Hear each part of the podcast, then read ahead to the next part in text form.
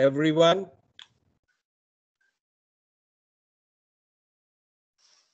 We are back with another episode of quote unquote with KK.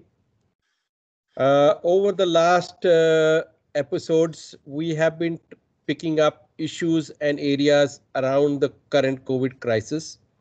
We all know that uh, our vaccine is going to be ready in the early of uh, fall of uh, uh, next year. One of the biggest crises that digital health will ever face would be how do we reach everyone everywhere? And today I have one of my friend and industry associate, Dr. John Glaser, who have been working with uh, since uh, early 2000 when he was the CIO at uh, at Harvard Uni Medical University and Harvard Partners. He has uh, spent uh, his life in health informatics, digital health, and he brings in experience not only as an executive, but also have spent time as chairman of uh, NCQA, American Telemedicine Associ Association, and many other uh, industry bodies. John also interestingly spent time with uh, President Bill Clinton on his committee for precision health. So with his wealth of knowledge, I welcome John uh, on our talk show today. Terrific. KK, thank you. It's a pleasure to be here. So, John, uh, you see, uh, the the real crisis or the challenge for the future of digital health would be how does it reach everyone everywhere? And uh, people are really confused uh, between India and digital banking. Digital health. Can you brief uh, briefly tell you know how is digital health different from uh, digital retail or or digital finance or digital banking, and uh, you know what are the similarities for the audience benefit? Yeah, it's a good question, KK. And I uh, teach a course at the Harvard Medical School on leading digital transformation. And so this is one of the topics we discuss is what can we learn from other industries in healthcare? What's different? You know, what's the same? And what you find is that there is a lot that is the same when you look at retail, financial services, even agriculture, supply chain. And basically what you find is it's really hard to do it well. The failure rate's high, by which I mean it takes too long or costs too much or the results are not as exciting as people thought they would be when they started.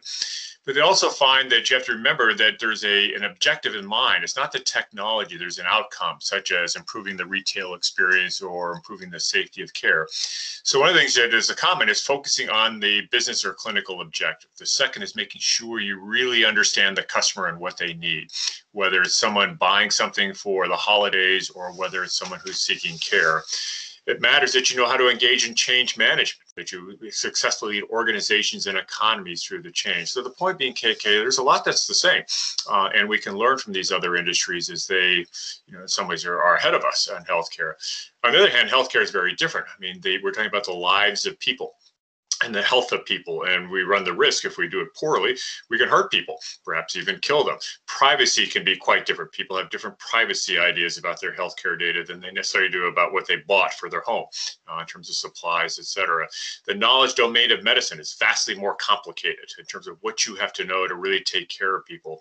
And then KK, one give you one uh, example here. I teach a course in e-health at Wharton, a business school at the University of Pennsylvania, and one of my students had started a company, and a company company was attaching devices and sensors to middle-aged men who had had a you know a heart attack uh, and had to go through rehab and sort of recover you know from the heart attack. And so it would monitor the patient, transmit the results to the care team, and so they could keep track of you know activity and keep track of heart rate and things like that. And I said, well, how did it do? I mean, how did all this technology do? And he said, well, it's fine, but it turns out the most important thing in terms of whether you or I follow our you know rehab regime, because a lot of men don't, uh, is the degree to which the patient felt that the care team cared about them. In other words, the care team reached out and said, How are you doing? Or we're, we're delighted to see you're really taking more steps, or we're worried about your gaining weight. Point being is it's care. There's a word CAR, a very human undertaking involving human beings reaching out to other human beings. Um, and that's a very different, there's just a depth difference in healthcare uh, goes here. So anyway, there's we should learn from the other industries as much as we possibly can. Uh, but at the same time, remember uh, that the sort of human nature of this, the complexity of this is just very different. John, uh, what are the learnings that we can say uh, we can use from other industry in digital health now that we have a vaccine which is coming and uh, uh, we probably will be distributing it to over a billion people in India and perhaps a uh, couple of more billion people across the world. And, uh, you know, there's always a saying there are philanthropic and think tanks which are talking about, you know, delivering the vaccine to the needy rather than those who can pay.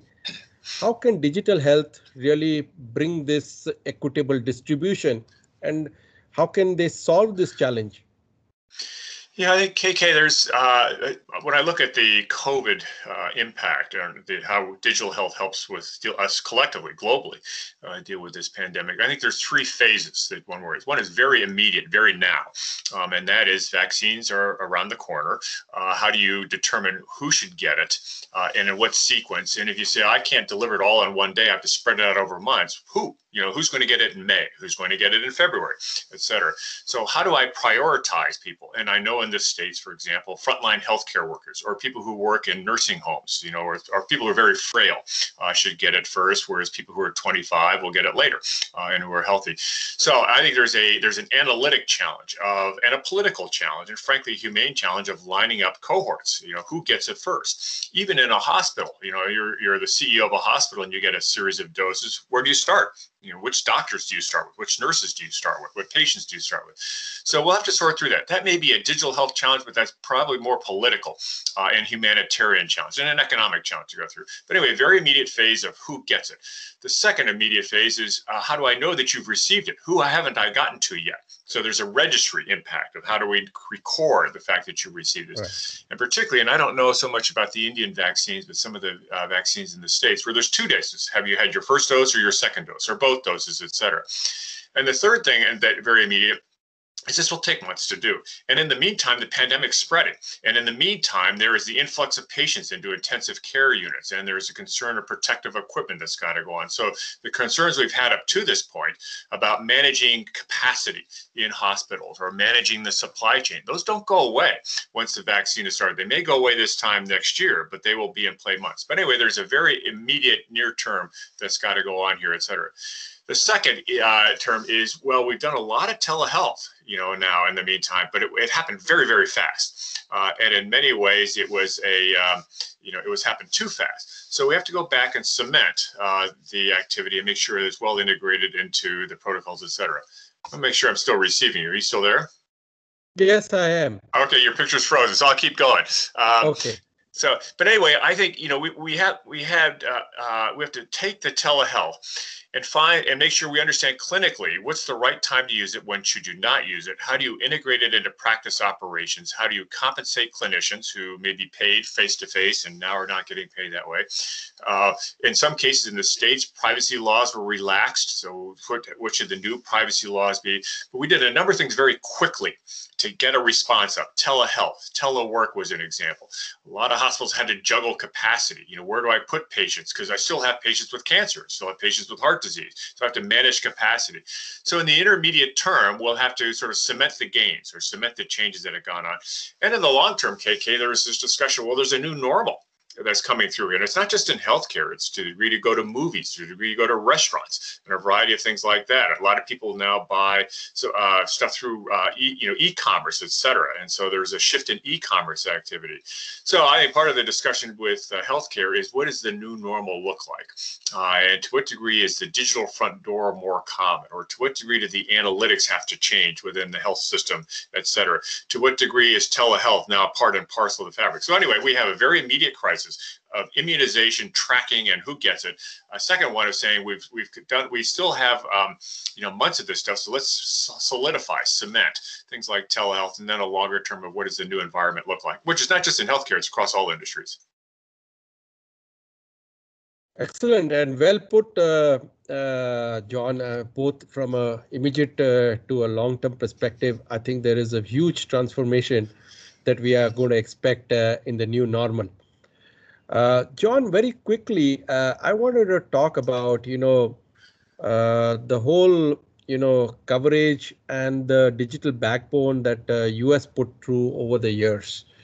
You know, India is just starting off uh, with this whole initiative, which we announced uh, in August uh, by a prime minister.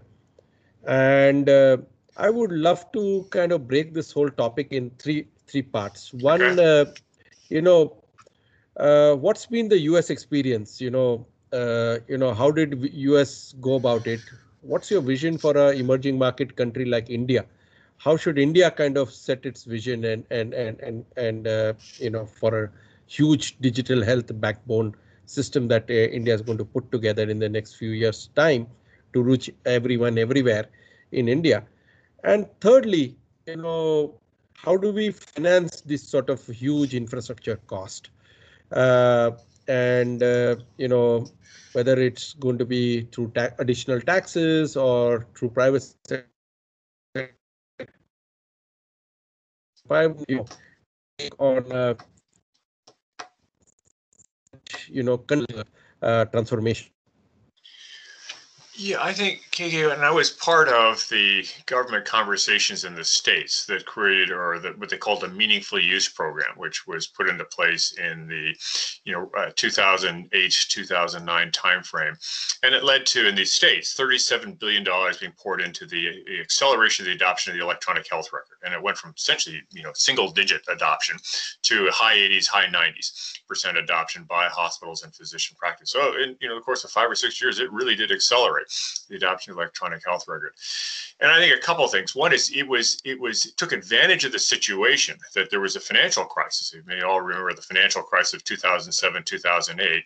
And in the States, there was a lot of interest in getting money out the door to invest in the economy, to get the economy started again, to get people back to work projects because a lot of uh, unemployment was going high.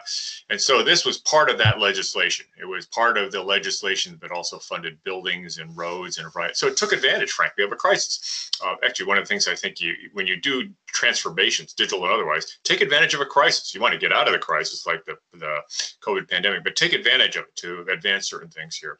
But nonetheless, I think what the US government did, and it's a philosophy, and I have to be careful because I don't, you know, different countries have different philosophies is basically the philosophy said let's rely on the private sector to do the work here the private sector is very innovative it accomplishes a lot can be faster than the government, can be more innovative than the government, uh, but let's rely on the private sector to do this stuff, et cetera.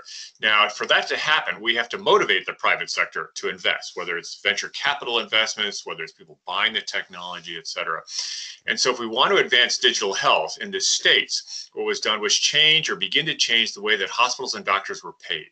So rather than being paid for volume, they were paid for quality and paid for being efficient. So if that's how you're going to get paid, you say, well, what tools are available to me to help me be higher quality and more efficient because that affects my income. And I want to be a good doctor too. So part of what government can do along with private sector payers is change the payment or the incentive system that goes with this. Uh, now, incentives can be how I pay you, but also regulatory, which says you're going to do this. That's the incentive.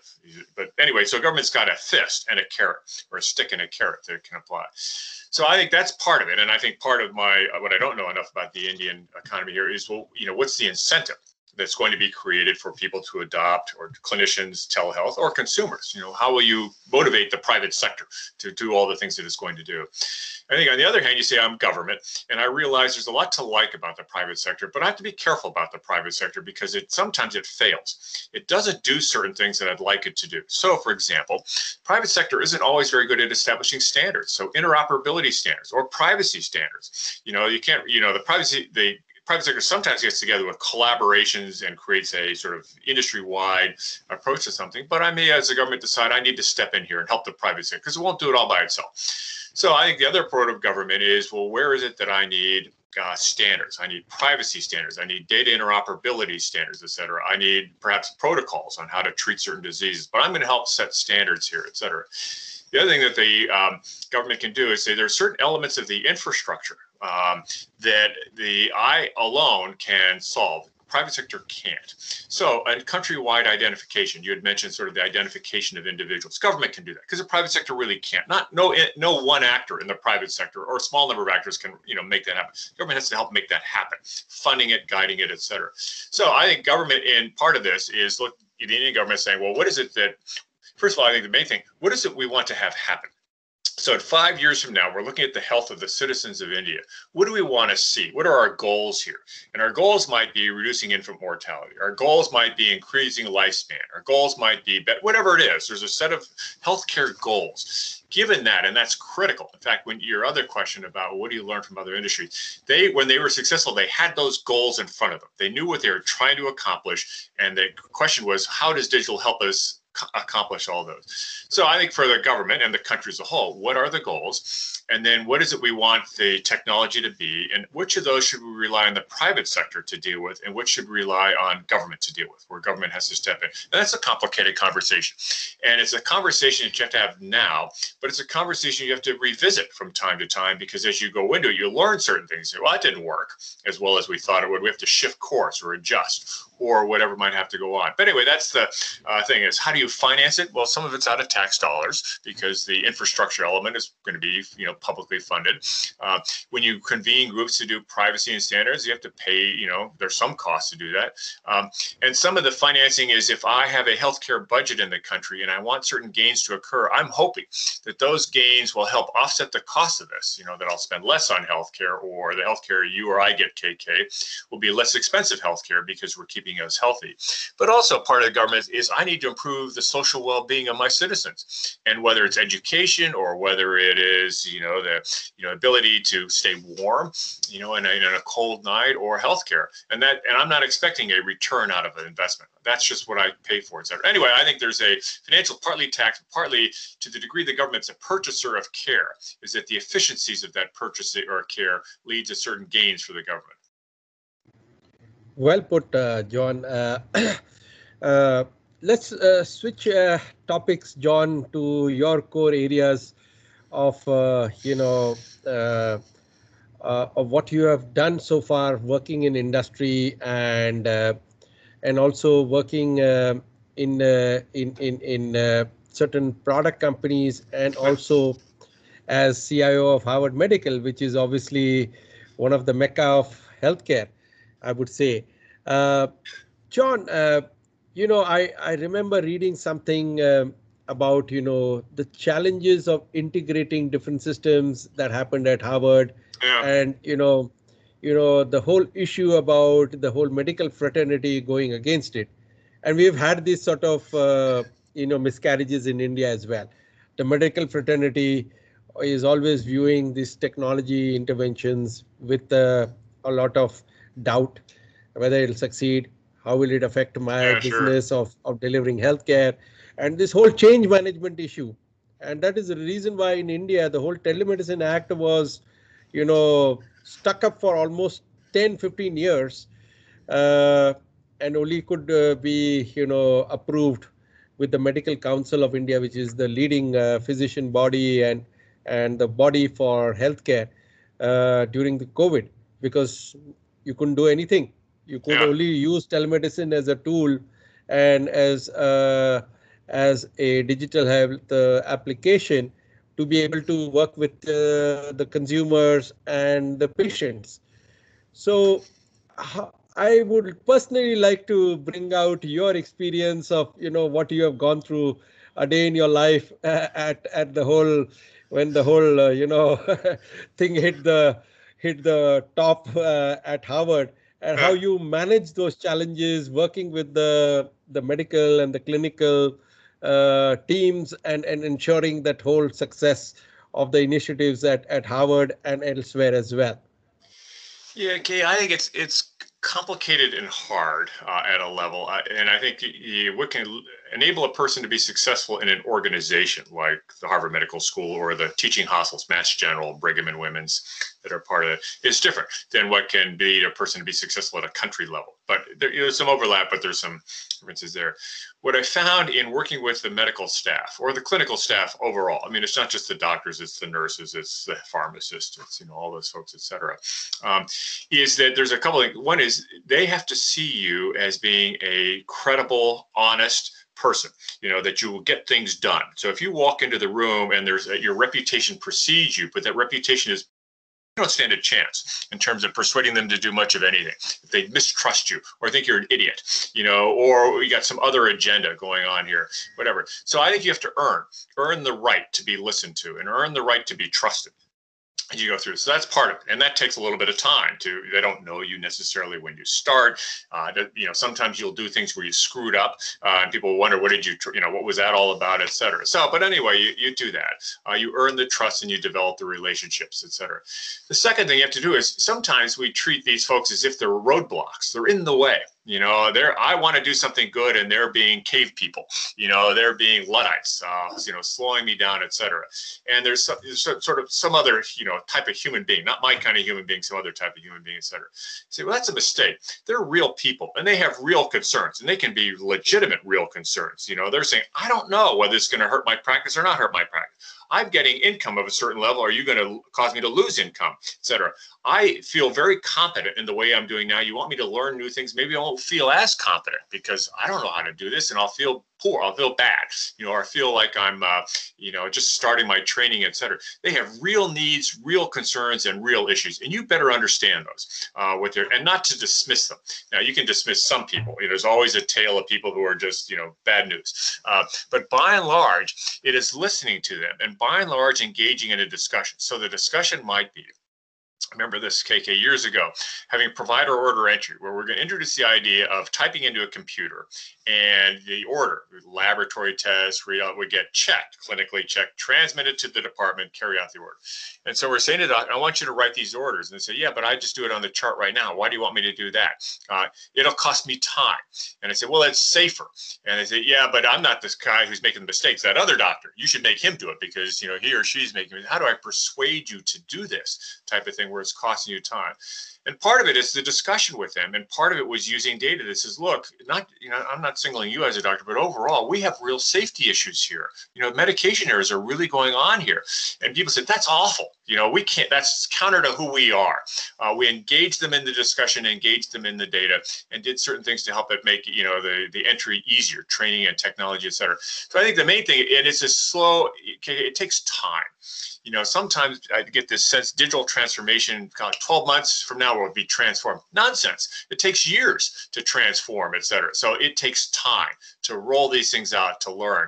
And part of with the doctors say, listen, now that case has been made, I'm going to introduce this step at a time. So we can take a step, learn, take a step, learn, take a step, learn. We will do this together and learn. And so that you, I'm going to avoid overwhelming you uh, and breaking things, frankly. So I think, you know, it's a classic change management process, but I think the key key is, you know, making sure that you remember they have legitimate needs and are legitimate concerns and that you have a reputation of working with them to solve things. They want to be better doctors. They want to do a good job, but they also want to send their kids to college and they also want to retire. They want to do a bunch of things here, et cetera. So just being conscious of that. Anyway, that's the, uh, the main things I think to take to take into consideration when you lead these kind of transformations in these organizations. I think John, solid uh, nuggets of wisdom uh, that you have uh, encapsulated in the last uh, few minutes of your talk. Uh, it's not all about tech. It's not all about digital. You got to look at the user and the clinical guy who's actually going to benefit and deliver the benefit to the end consumer. Mm-hmm. I think that's going to be a very solid key takeaway for the people who are planning for all these products and services back here at home. And I think uh, I'm sure uh, they need to be cognizant of this fact. Uh, moving on, uh, talk about you know you as a person, and uh, you know before I come back onto other digital related issues, you know what impressed me uh, when I met you first at uh, at the Harvard Medical office was your ability and your vision when we were talking about you know putting the whole precision medical uh, medicine uh, system at at harvard partners Mm-hmm. you know you know and it takes uh, years of experience to be able to kind of you know talk about it in a very in a very free and a very layman language which really you know got me to buy in and uh, typically what i see is healthcare tech executives uh, at a senior level sometimes just are so seeped in into technology and uh, technology mumbo jumbo that they just lose out the whole you know what's the whole purpose? What what are you there for? Yeah, yeah. and uh, i like you know you to probably and you've been you've been awarded so many industry awards as top notch cio health executive and whatnot i like you to probably talk about it uh, uh, you know what would one needs to do to be a successful healthcare tech executive or a product executive like you in the industry because there are so many wannabes in india who want to do something but they they are just too tech oriented and just don't understand what it needs to go to the next level Yeah. Well, I, complicated. It's a great question, KK. All of these have been great questions. It's a you know complicated answer. I mean, part of it is is people have studied leadership. So what makes great leaders? You know, they're intelligent. They have good emotional intelligence. They have they're mostly even keeled. You know, bad news doesn't rattle them all that much. Here, they're charismatic. So part of it is you know, does an individual have the basic wherewithal, frankly, to be a great leader? Not everybody does. You know, just be honest with us. Not everybody does. But part of that is really being candid with yourself. You know, I either have or I don't have, and and maybe there's some things I can work on. I think the second thing is is a is a leader is part of it's scar tissue. You know, it's just doing things and learning. It's like raising children. I mean, there's no way in the world that you can read a book about raising a kid and be fully comfortable and confident. You have to learn about it. You know, the adolescent to teenager girl who's giving you a lot of garbage about doing this or doing that, etc. So part of it is experience, is just learning about experience, and you can learn from mentors, and part of it is just getting out there yourself. And I think the third is to realize that um, you know the w- way things get done is through team. It's not for you to be the hero. It's for your team to be the hero. So defer to them. Take care of them. Listen to them. You know help them help you be brilliant at this thing. So part of it is saying you know sometimes you get young people say it's got to be me. I got to no you don't have to do it. You just have to make sure it gets done. So leverage the, the skills and the talents of those surrounding you. I think regarding you know, the, your opening comments about, you know, the, the language here, et cetera. I think as a tech executive, you got to do a couple things. One is do not fall in love with your technology. Sometimes people get seduced by the technology, the shiny object. It's, you know, what I call, and I actually have a Harvard Business Review article that came out last week on the shiny object and how people get seduced by it. You know, they get into what I call advanced states of technical arousal. They're just, oh, this, you know, shiny object thing, et cetera. Uh, remember, it's a tool. It is, its job is to get something done. Now, the person you're talking to may may be all excited about the shiny object, but basically they want to get something done. They want to make care safer. They want to make it more accessible. Whatever you know, supply chain, whatever it is they want to do, they want to get something done. So don't get all excited about the technology. Get all excited about how it helps them get something done you know make sure you understand here's how we can help you get something done that matters to you. So number one is don't fall in love with the technology. View it as a tool. Be very sort of blunt about it. So the second is to really understand to the degree that you can you know their world and how they think about it. And i'll give you an example. Kk um, when I was at, you know, at the Harvard Medical School and the teaching hospitals, et cetera, that was for 22 years I did that. And I was involved in lots and lots of meetings. I mean, hundreds of meetings, probably thousands of meetings over the time. And not one of those meetings was the word customer ever used. Never. It was a patient. We take care of patients. If you use the word customer, it implied that you were dishing out cheeseburgers, you know, or selling used cars, et cetera. That's not what we do. We take care of patients. It's part of the culture. It's part of the mission. You had better understand that. And so if you walk into the room and start talking about their customers, they they say you don't get it. You don't have our you don't think and talk like we talk. So you need to talk like they talk, have the thought process. They're very mission driven. They care about taking care of the poor. Uh, now, if you're selling tires on a car, you don't really care about taking care of the poor. You're not oblivious to taking care of the poor, but you don't really care about taking the poor, not like they do. So I think other is to really understand that setting. And part of it is spending time with them. Part of it is having colleagues who will who will be your guides, etc. So that's the second one is make sure you understand their world, their vocabulary, you know, the things that are important. The third thing that I would do, KK, is to, if you can, and I used to do this when we would teach healthcare uh, executives how to be CIOs in healthcare. Teach teach at a college level, graduate level, undergraduate level, community college, you know, whatever it is, teach or teach at executive education. There's nothing like getting up in front of a room full of people. They're bright they're spending time here, but they don't know what you know. And in some ways, they're not sure why they should care what you know, et cetera. So I want you to explain. You try this, KK. You know, go home and, uh, I, you know, maybe, I don't know what, you know, you bet you have kids, but go home and your significant other and explain artificial intelligence and make sure he or she doesn't go into a coma as a result of this kind of stuff. Say, wow, that's interesting. So learn how to teach you know learn how to take complicated ideas like your technology and convey it in straightforward terms to a person who's smart who does want to get it but has no interest in going deep with you on this topic. And if you start going deep or start using acronyms you'll lose them you know it's just like you'll lose a student. A student will tune you out uh, and start playing space games or whatever it is they're going to play on this thing. So anyway i think that you know the the you know set of you know things are you know above and beyond being a, you know a leader et cetera is to you know learn about their vocabulary and how they think about the world uh, and also to learn you know start learning about teaching and what that's like et cetera. So anyway i think that's that's it's hard for a tech executive uh, and i think what it takes for a tech executive is mentors. And maybe they're board members maybe they're colleagues you know i'm, I'm older than you are but you know people with gray hair who could put their arm around their shoulder and say i want to tell you you know you got to do this better or that better. Excellent, uh, John. I think uh, the last two responses to my questions definitely are strong key takeaways uh, to the audience and our listeners here. I really appreciate uh, you being very open and candid with me. John, now let's kind of switch to the future.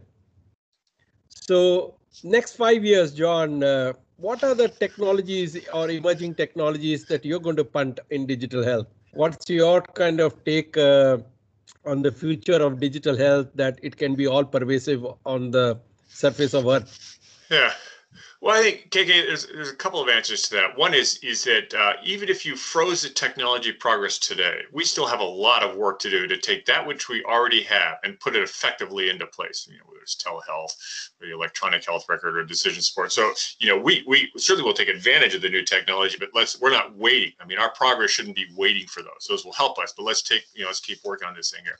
So I think there's that's part of it. The other part of it it's always struck me is if you go back over, you know, IT use in business, you know, back into the 60s, which the things you find about every decade, a category of technology comes along that changes the world. The world's different uh, because of it. So in the 60s, it was the mainframe.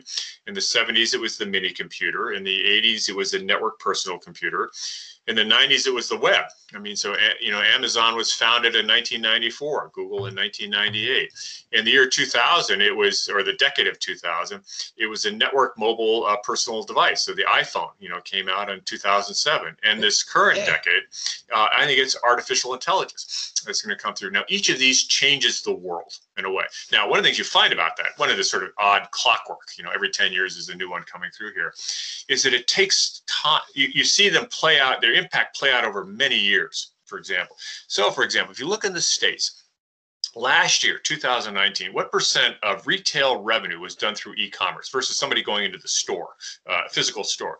And the answer is 12 percent was done. 88 percent was still people going into stores physical stores etc so you say in the 26 years since Amazon has been founded, we've gone from zero to 12%. Now, that's not quite fair because books is a lot more, consumer electronics is a lot more, food less so, et cetera.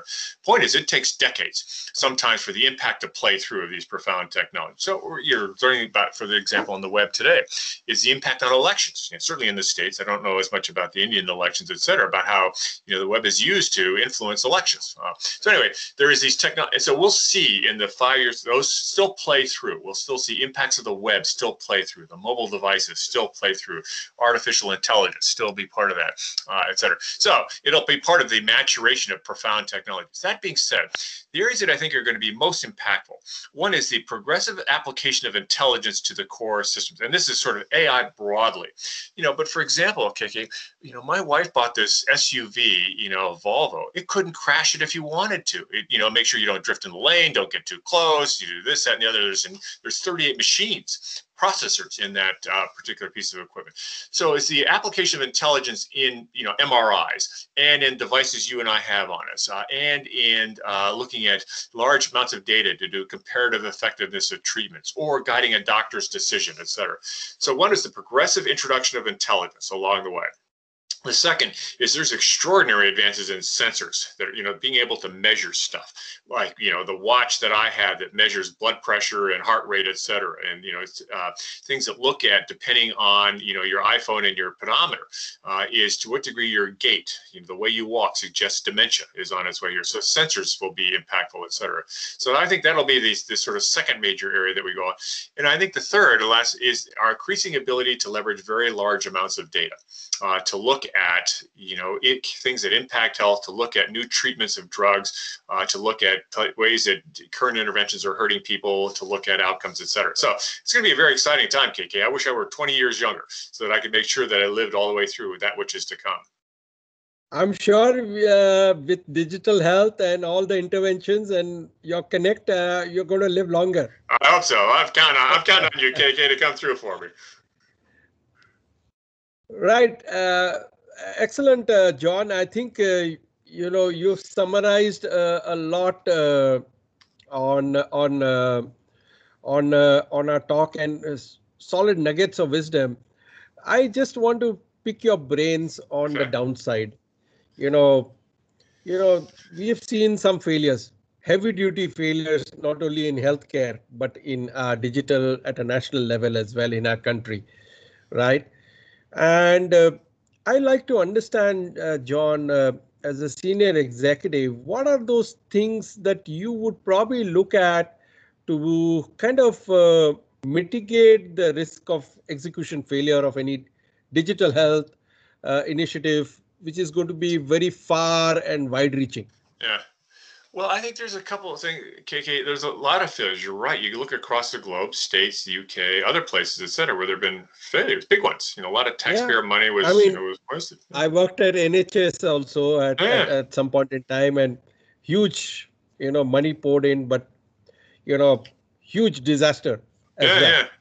Uh, think, as part of the what was the uh, intent to yeah. the final outcome. Yeah, well, and I think you know, and you know, you had mentioned before about some of the the government of India's investments or impending investments in digital health, et cetera. And I think it would be wise as part of that is to learn from these other, you know, countries that have been successful, uh, but also countries that have not been successful. You know, what's gone on and why, et cetera. My perspective is a couple of things. One is that at times countries get excited with building something. We're going to build this infrastructure, and they forget why they are building it. You know what, and they lose track of the objectives, the overall purpose, et cetera.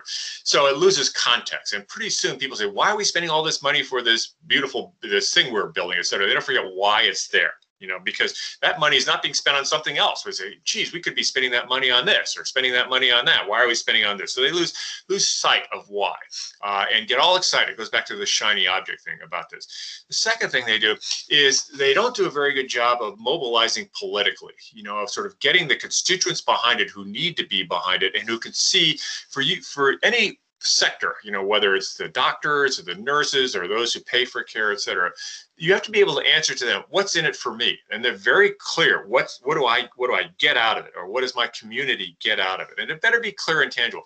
And none of this sort of high level, well, care will be better. That's not good enough frankly. It's got to be much more direct than that.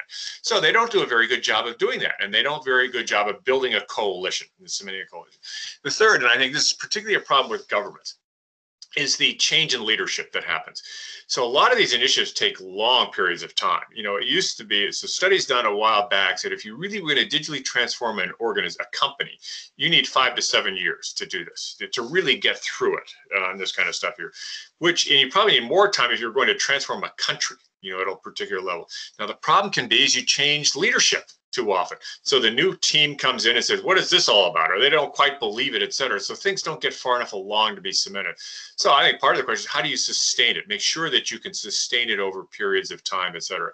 And then the last piece that I would do is is to uh, move incrementally. Most successful changes, profound changes, don't take a big leap. They don't go from here to there in a very short period of time. They take a step and learn. They take a step and learn. They take a step and learn. They take a step and learn. So there's this highly incremental, highly iterative, short cycle learning process that says we can see this far ahead.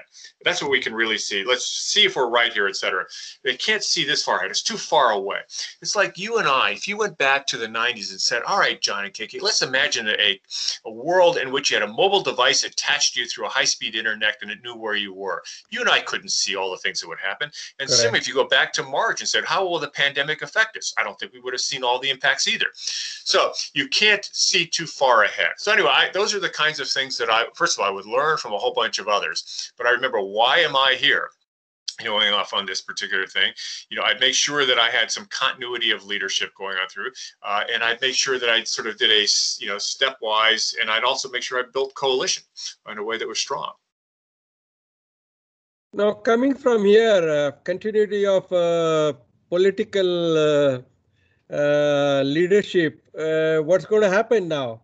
Trump care or oh, back to Obama care?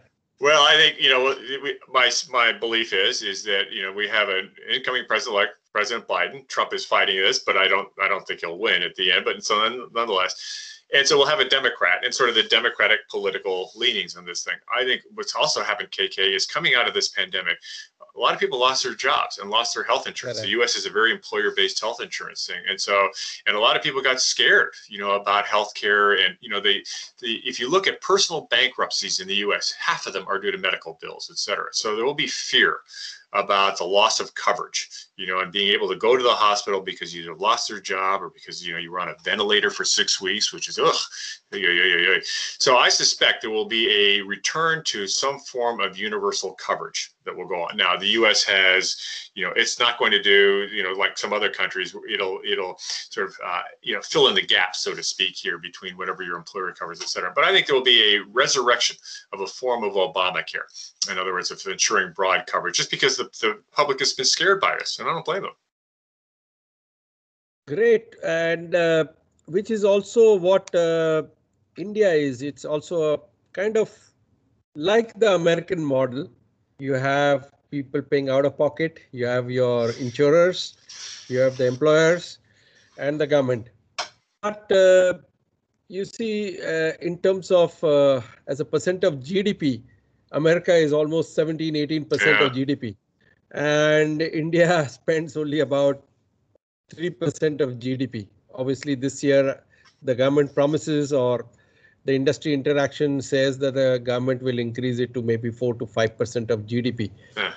Now, with this sort of a you know backdrop, and obviously, you know we we are not meeting all the Millennium Development Goals as far as uh, healthcare is concerned, whether it's maternal mortality, infant mortality, and several other, you know, mm-hmm. targets that, uh, you know, India is a signatory to. And at the same time, we have huge shortage of infrastructure. You know, we just to reach three beds uh, to a thousand population, we need to invest 300 billion dollars. Yeah. Just to come to a global average. So I'm sure, you know, these sort of constraints in our healthcare system would uh, probably lead to a huge transformation out of digital health. What India did to mobile telephony uh, in in in a, and you know leapfrog from you know analog yeah. straight into mobile is what people are punting here in India as well. That perhaps uh, we will probably leapfrog given that we have 700 to 800 million subscribers on the mobile phone and we would probably be the mobile first digital health kind of a, a system that we will create uh, uniquely for India. Uh, what do you think? Uh, you know, uh, is there some risk here, or are we punting on the right uh, investments on mobile, or do we need to go again because healthcare is fairly risk averse and there is risk of lives. Where do you think uh, India should probably, you know, dabble and test the waters before yeah. we go all hog?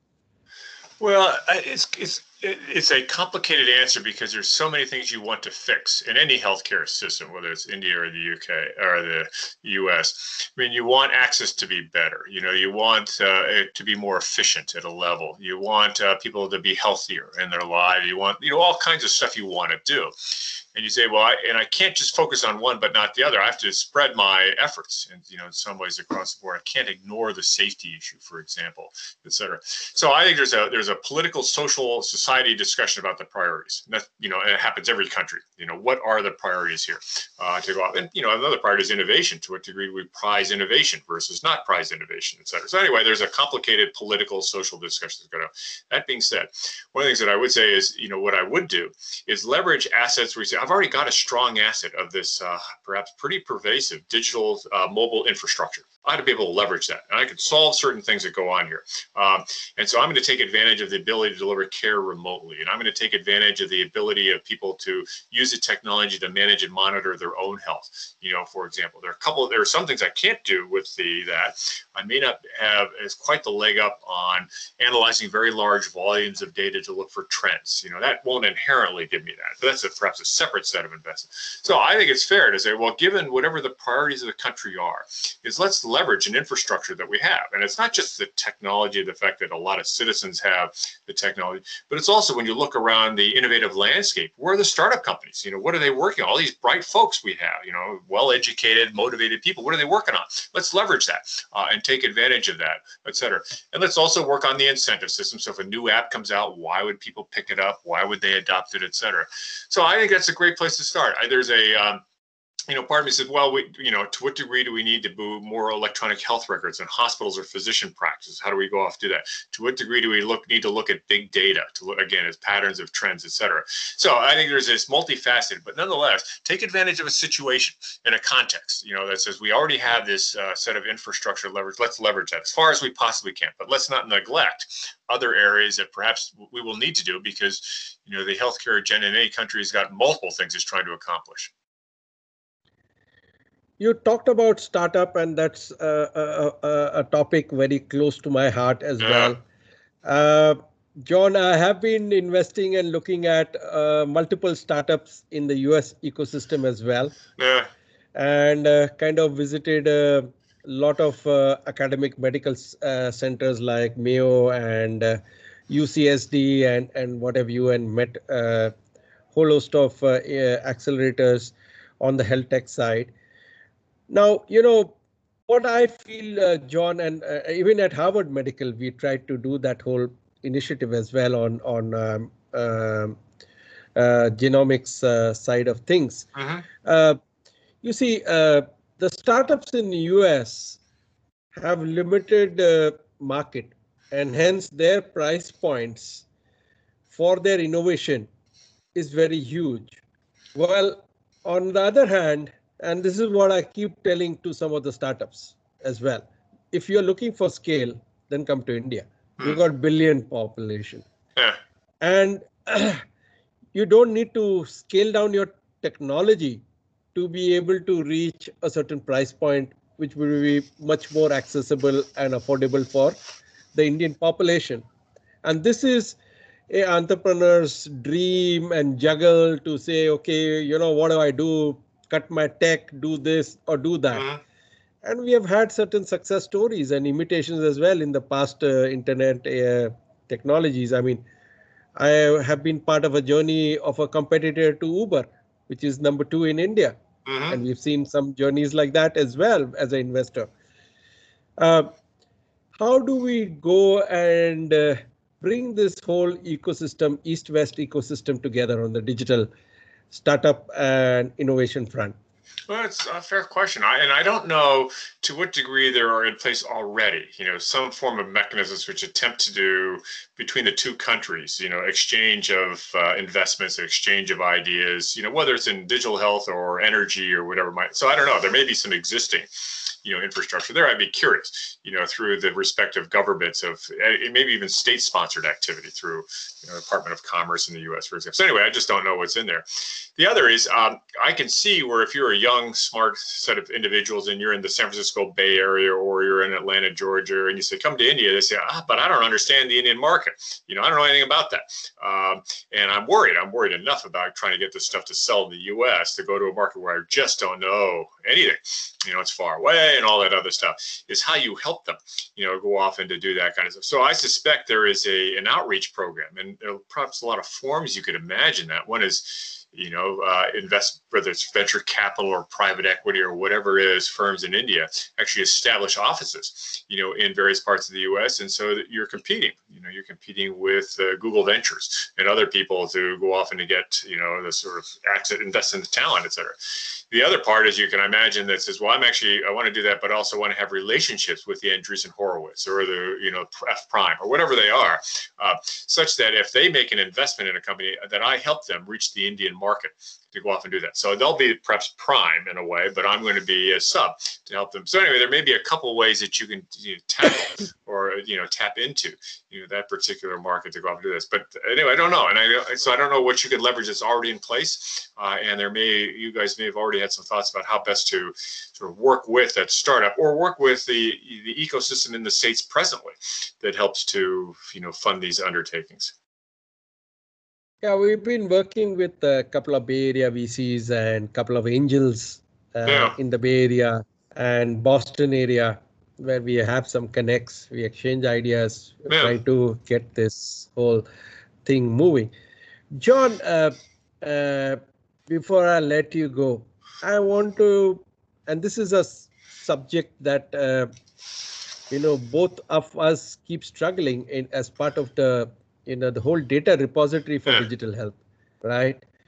Maybe when i was born there were only a few indicators that that one would capture uh, uh, uh, say 50 years back you know your pulse or your x-ray and a few parameters. Yeah, yeah. Uh, then you got into a whole host of other diagnoses. Then your genomics came by the year 2000 so our data sets have been increasing. Yeah right? As part of our whatever you may call as the patient record or electronic medical record and what have you. And then you have your other set of variables, which is with this last decade of Apple Watch and you know other mm-hmm. set of things, which is also innovating.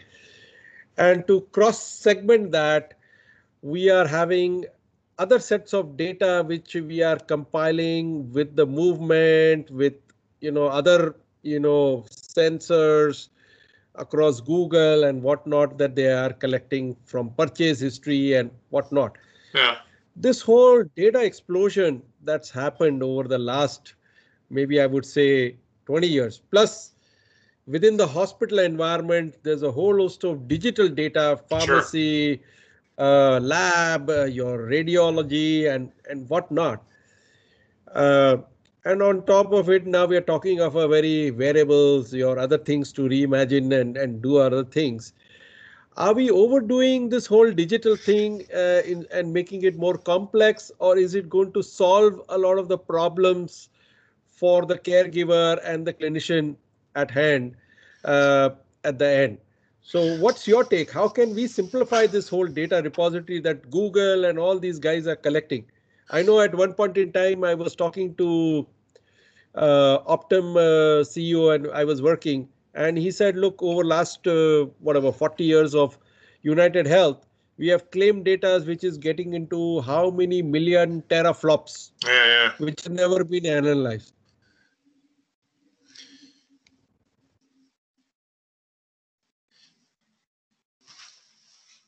Um, so, so I think you know um, what I I don't know that we know yet, KK. I think if you say, look, at the end of the day, what I really want to make sure that I have for all individuals in my country is the plan for the health. How am I going to manage the health of John Glaser? How am I going to manage the health of KK? What has to happen to keep you and me healthy and out of the hospital and taking our medications, et cetera? Or if I actually need a surgical procedure, to get my hip replaced, what's the plan, you know, to do the procedure, to get me through rehab, et cetera? So, so I want to have a plan and I want that plan to be effective. Now, for the plan to be effective, I have to be able to characterize the person who the plan addresses. I need to know how old John is. I need to know what medications he takes. I need to know what uh, you know problems he's got, et cetera. So I have to characterize John. And that's what, in order to really get a right plan, I got to characterize him. And probably the better I can characterize him, the better my plan will be, et cetera. It's like when you buy stuff on e-commerce. The degree really knows what you like to buy and have bought before, it can help sort of guide you in the decisions here. Now you might say, well, I don't need that much more. If John's diabetic, I know a lot just by that one phrase. And if John's poor, I know a lot by that one phrase. If John lives alone, I know a lot. Uh, so in some ways, I may not need a lot of data to really get the core plan out for John. You know, John has dementia or John's 85 and frail, et But say, well, on the other hand, I'm not sure yet to what degree. So if I take your clinical data, it's hard enough to get all your clinical data, you know, from the doctor's office and from the hospitals, et cetera. And I'm going to add what they call social determinants of health. I want to know whether you're poor. I want to know whether you can get uh, food, you know, where you live here. You know, I want to know whether you're in places where there is sort of, you know, fresh water, for example. I want to, so I know social determinants. I also want to know your behaviors, you know, to what degree are you sedentary or not sedentary or eating a good diet or a poor diet. And I want to know your genetic makeup. And I want to know the wearables that you have. And I might want to know at some point your gut flora, because that turns out the biome has a lot here. So all this data and say, well, does this data help me really characterize that plan and do a much better job of precisely doing what I really need you to get here? I say, I don't know that we know. We know that if you, for example, if I said your patient's diabetic, uh, that adding the fact that the patient also lives alone and has cognitive issue tells you a lot about what you can do or not do. So you that happens a lot here. The fact that, that your patient is having a wearable which shows these sort of unexplained variations in heart rate from time to time tells you a lot. So you can anyway. I think one of the things we'll learn, okay, is we bring this massive amount of data together, and we're increasingly getting better at bringing massive amounts of data together, right. is to apply. And this is where it goes back to one of the comments: is sort of applying a variety of forms of intelligence to say, can we determine patterns in here that really help us characterize the plan here? So, so anyway, at some point you don't. You just need some basic stuff to get started taking care of someone. But on the other hand, I think we're still exploring: is what's the right collection of data in what in what circumstance that really helps me as a person and as my care team take care of me. Sorry. That's all right. So, John, my last question you know, this whole COVID crisis and the acceleration to digital uh, has thrown a lot of talent gaps and uh, now with our bigger national level digital initiatives that will start rolling out i don't know where we have the talent the, to do all this whole digitization yeah. uh, back in india you know uh, uh you know us could rely on the talent supply from india uk for the nhs uh, rollout plan could uh, rely the talent supply from India, the techies and the engineers. I'm not sure whether India can uh, actually go down to Africa to get that sort of talent, yeah. trained talent. And uh, uh, how do you think uh, we can actually create a, you know, a, a talent supply chain to probably fulfill the post-COVID new normal that uh, digital health will require?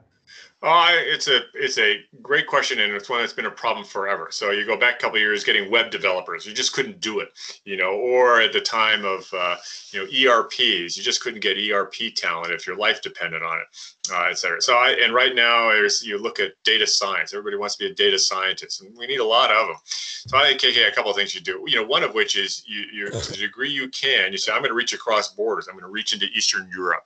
You know, I'm going to reach into the Far East. I'm going to reach wherever I can reach that's not always easy to do. It can be hard to really have a remote workforce and, you know, leverage those folks. But anyway, I'm going to relax whatever organizational or state boundaries I have just to find the talent and I have to be competitive to pay well, I have to have interesting work, you know, events for promotion. That's, you know, not always easy to do. So that's one. And people have been doing that for a while. And sometimes they do it themselves. Sometimes they turn to outsourcers. You know, who said I can bring, you know, a hundred thousand, not a hundred thousand, but a hundred people, you know, whatever it is I can bring here.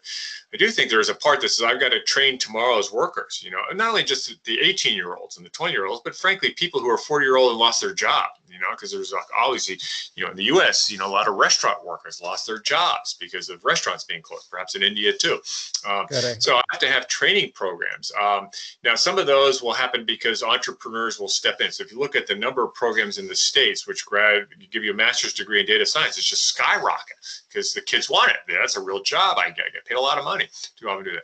And sometimes it takes government to help fund, you know, to kickstart some of these programs. It was the case in the U.S. So I think there's a combination of get what you can globally. The other is, um, you know, help working with government and sometimes industry collaborations to set up these programs. That's more of a long-term bet because you know it takes a couple of years for people to get educated. It takes a couple of years for them to become proficient, et cetera. So you know, you start them training them tomorrow, and in three years they might be ready for you i uh, to go off and do this here. But I, that's going to be a problem, you know, is to is to get all the talent that we need. That, we'll have to get the digital domain also experience. Yeah. You know, first is just a digital, and then you know the healthcare. Right. right. Exactly right. Uh, so it's a much more long drawn uh, kind of issue that uh, we would be challenged to uh, when we kind of see this whole explosion of uh, digital health. Yeah, yeah. John, um, it has been a real pleasure interacting with you today. And uh, I do hope to bring uh, you to India very soon. Let's hope the COVID and all this situation uh, subsides to have a dialogue with our government since you have spent time with uh, President Bill Clinton on his plans and uh, with the US government and spent a lot of time with the industry as well. It would be an honor to have you here, but I really love to thank you uh, for having a candid chat with me on quote unquote with KK. Uh, before I let you go, I just need to make a few announcements for our audience. Uh, our podcast is live on Kapil Khandelwal backslash podcast, and uh, all our previous podcasts are also available there. Uh, apart from John, I would love to thank uh, our sponsors, our staff, and our team here to having organized this uh, show and episode uh, together. Thanks everyone for your patient listening and thank you John for your candid remarks and uh, inputs. It's been a pleasure hosting you. Well, KK, thanks for the invitation. I enjoyed our time together. I look forward to a visit. Uh, and in the meantime, you and all of our listeners stay safe and uh, well, let's all collectively get through this pandemic. All right. Stay safe. Bye bye. Take care.